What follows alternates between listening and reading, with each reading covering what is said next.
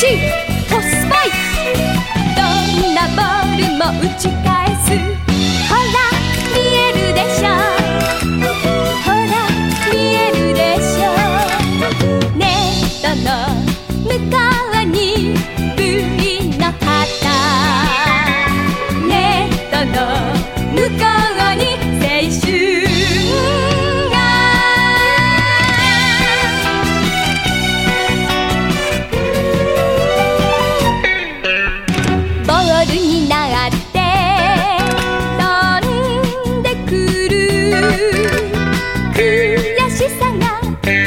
请你拿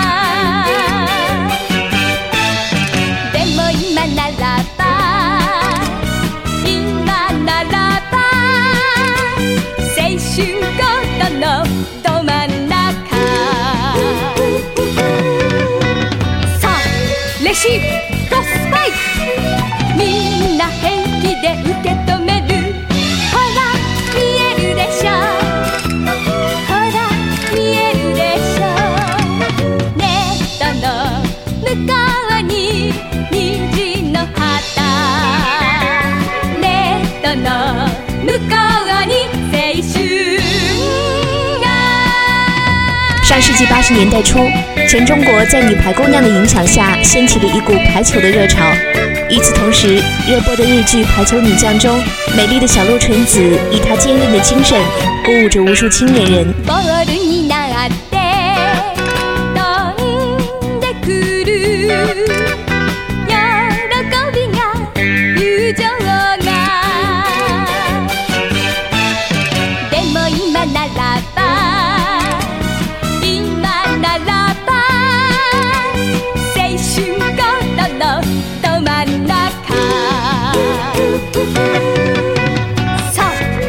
チ。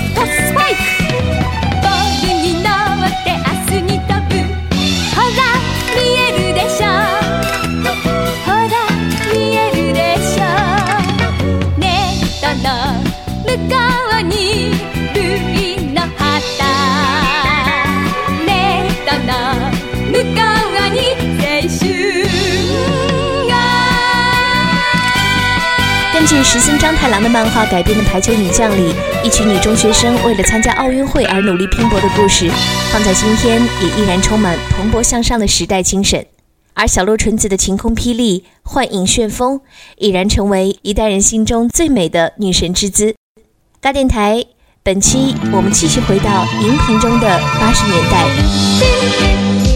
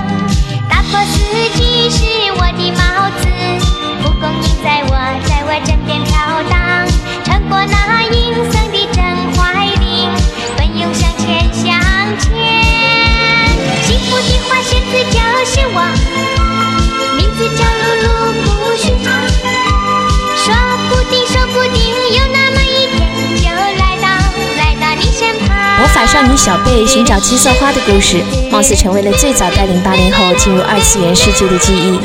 这部东映系列动画是改革开放后进入中国的日本动画之一。大大眼睛、尖尖下巴的小贝，在两岸三地刮起了一阵少女风潮。除了真善美的小贝，那时还有另一个漂洋过海来中国，成为万千孩子偶像的日本小朋友，他就是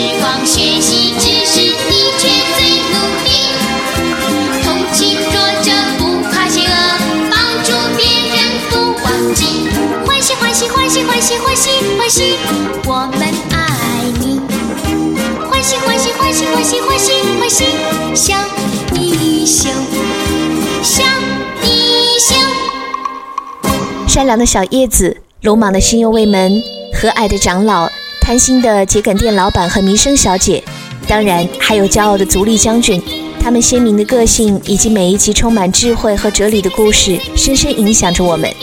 那时在央视播出的配音版中，花仙子和聪明的一休中文主题歌的演唱者，都是耳边我们听到的内地歌手朱晓琳。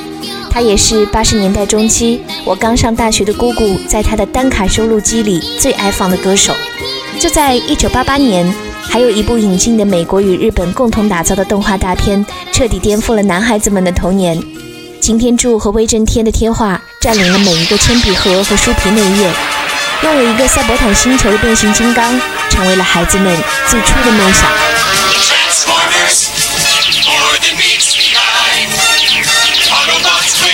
Battle to destroy the evil force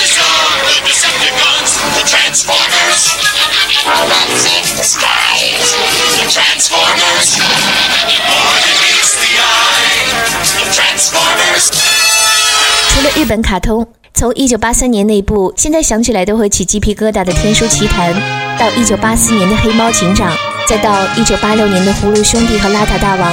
我们八零后的小伙伴儿还有太多想象力丰富、制作精良又充满了民族特色的经典国产动画陪伴。真心觉得要比现在的各种羊啊、熊啊好看多了。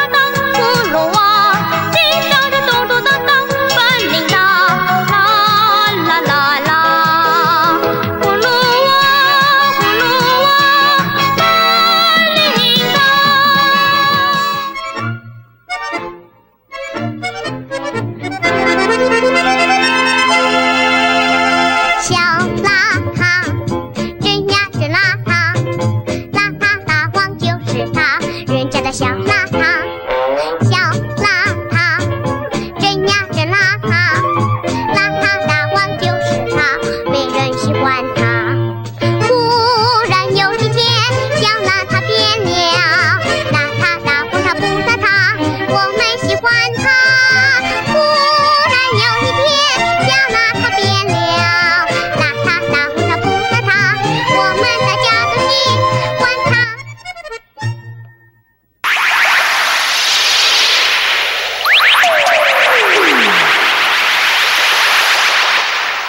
间走到一九八六年，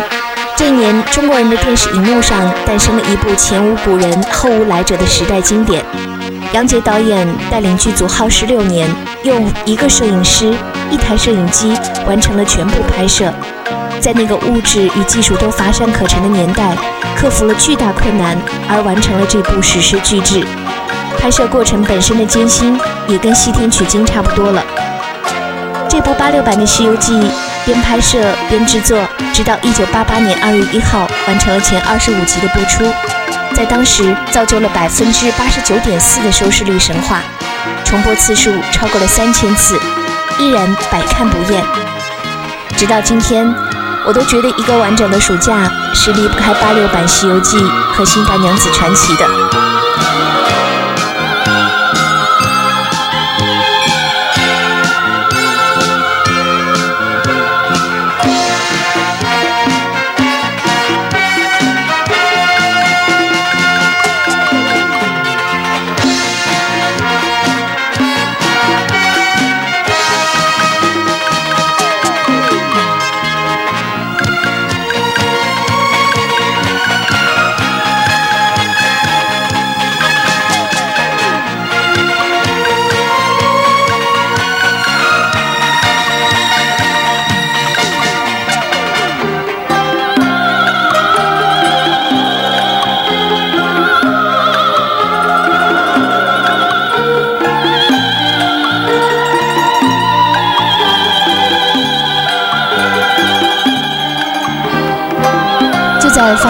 放这段 BGM 的时候，每一格对应的画面都清晰的刻在脑袋里，特别泪奔。今年又是一个农历猴年，也是《西游记》播出整整三十周年。那些年看艺术人生，他们重新相聚的时候，都在感慨物是人非的残酷。至今，已经有十八位参演《西游记》的老艺术家离开了人世。其中就包括了饰演车迟国王后的赵丽蓉，以及饰演沙和尚的严怀礼。因为当时演员缺乏，在剧里一个人承担多个角色，像太上老君、牛魔王、西海龙王和卷帘大将都是严老扮演的。在他西去之前，饰演孙悟空的六小龄童赶到了三师弟床前，见到了最后一面。而二师兄马德华因为距离较远，晚到了五分钟，自责不已。其实，关于八六版《西游记》，背后有太多的故事，本身都在成为传说。一场场春秋冬夏，一番番酸甜苦辣。我们心目中的大师兄，以及当年一起看过这部剧的小伙伴们，请多保重。你挑着担，我牵着马，迎来走晚霞。踏平坎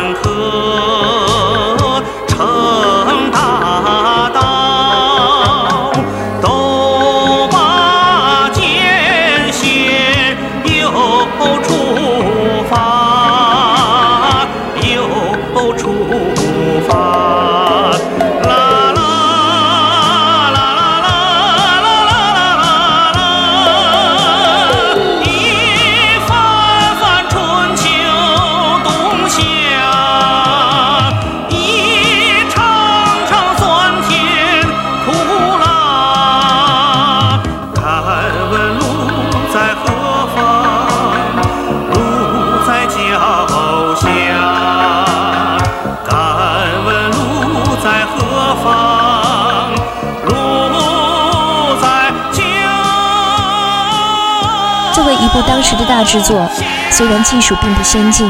但八六版《西游记》的每一部分都极其考究，投入了最大的情感与心血。原声音乐也是如此，由许镜清和严肃两位大家联手打造的二十三首原声歌曲，回荡在一代国人的心中。其中的一首因为万晓利的翻唱被用在韩寒的电影《后会无期》中，而被更多当代的年轻人知晓，那就是女儿国里吴静演唱的《楚楚动人女儿情》。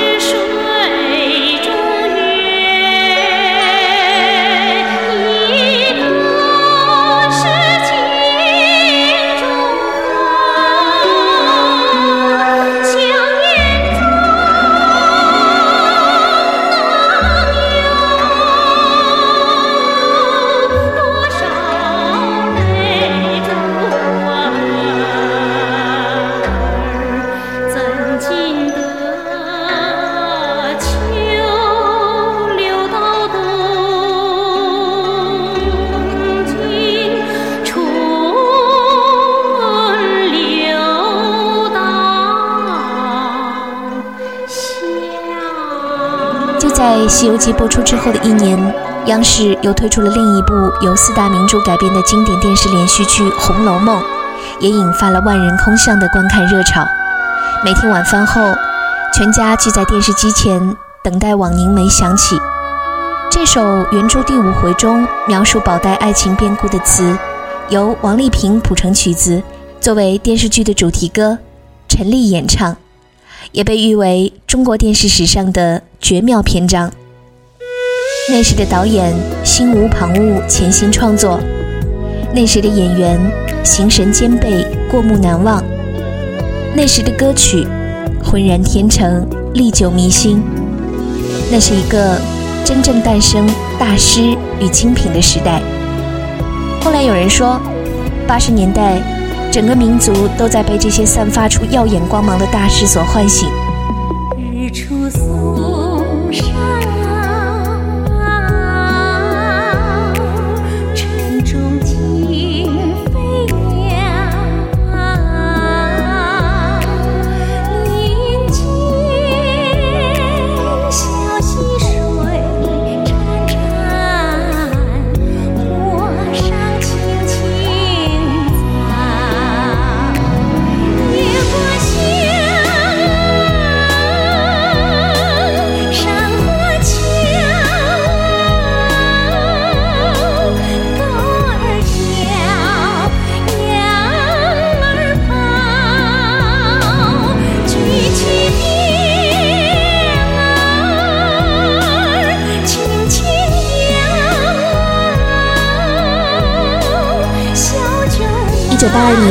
香港上映了第一部与内地联合拍摄的功夫片，主演正是当时的青葱少年李连杰。而这一首由郑绪岚演唱的柔情婉转的主题歌《牧羊曲》，成为了八十年代初内地最早的流行歌曲之一，让铁骨铮铮的嵩山充满柔情一片。我到你